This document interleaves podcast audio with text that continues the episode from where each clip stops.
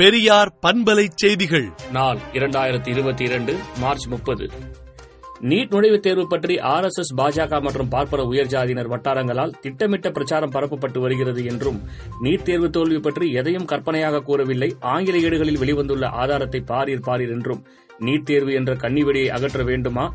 அதற்காகத்தான் ஏப்ரல் மூன்றாம் தேதி முதல் இருபத்தைந்தாம் தேதி வரை மாநிலம் தழுவிய எனது நீண்ட நெடிய பயணம் தோழர்களே என்றும் திராவிடர் கழக தலைவர் ஆசிரியர் கி. வீரமணி அறிக்கை விடுத்துள்ளார்.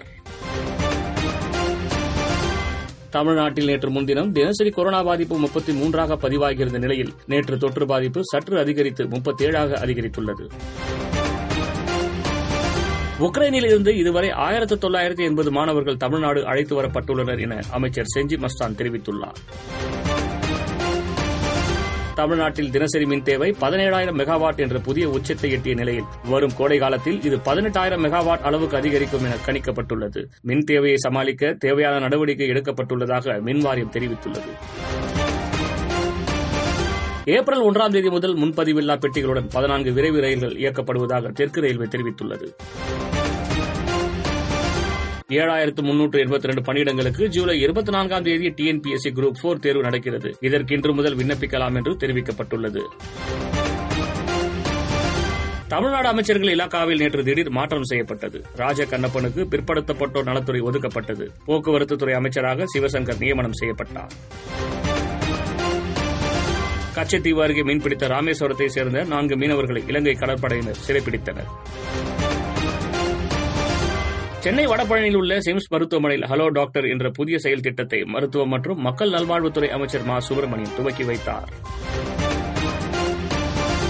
இந்தியாவில் கடந்த நான்கு ஆண்டுகளில் மூவாயிரத்து நானூறு வகுப்புவாத கலவரங்கள் பதிவாகியுள்ளது என அரசு தெரிவித்துள்ளது.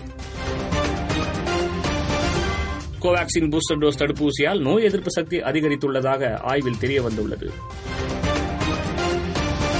இதர பிற்படுத்தப்பட்டவர்களுக்கான உரிமைகளை ஒன்றிய அரசு புறக்கணிக்கிறதா என்று மாநிலங்களவையில் திமுக உறுப்பினர் பி. வில்சன் கேள்வி எழுப்பியுள்ளார். நடப்பு நிதியாண்டில் இந்தியாவின் அலைபேசியின் ஏற்றுமதி நாற்பத்தி மூன்றாயிரத்து ஐநூறு கோடி ரூபாயை தாண்டும் என எதிர்பார்க்கப்படுகிறது.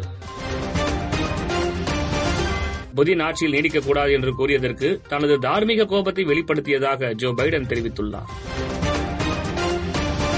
அத்தியாவசிய பொருட்களின் இறக்குமதிக்காக இந்தியாவிடம் மேலும் ஒரு பில்லியன் டாலர் கடனுதவியை இலங்கை கோரியுள்ளதாக தகவல் வெளியாகியுள்ளது. விடுதலை நாளேட்டை விடுதலை டாட் இன் இணையதளத்தில் படியுங்கள்.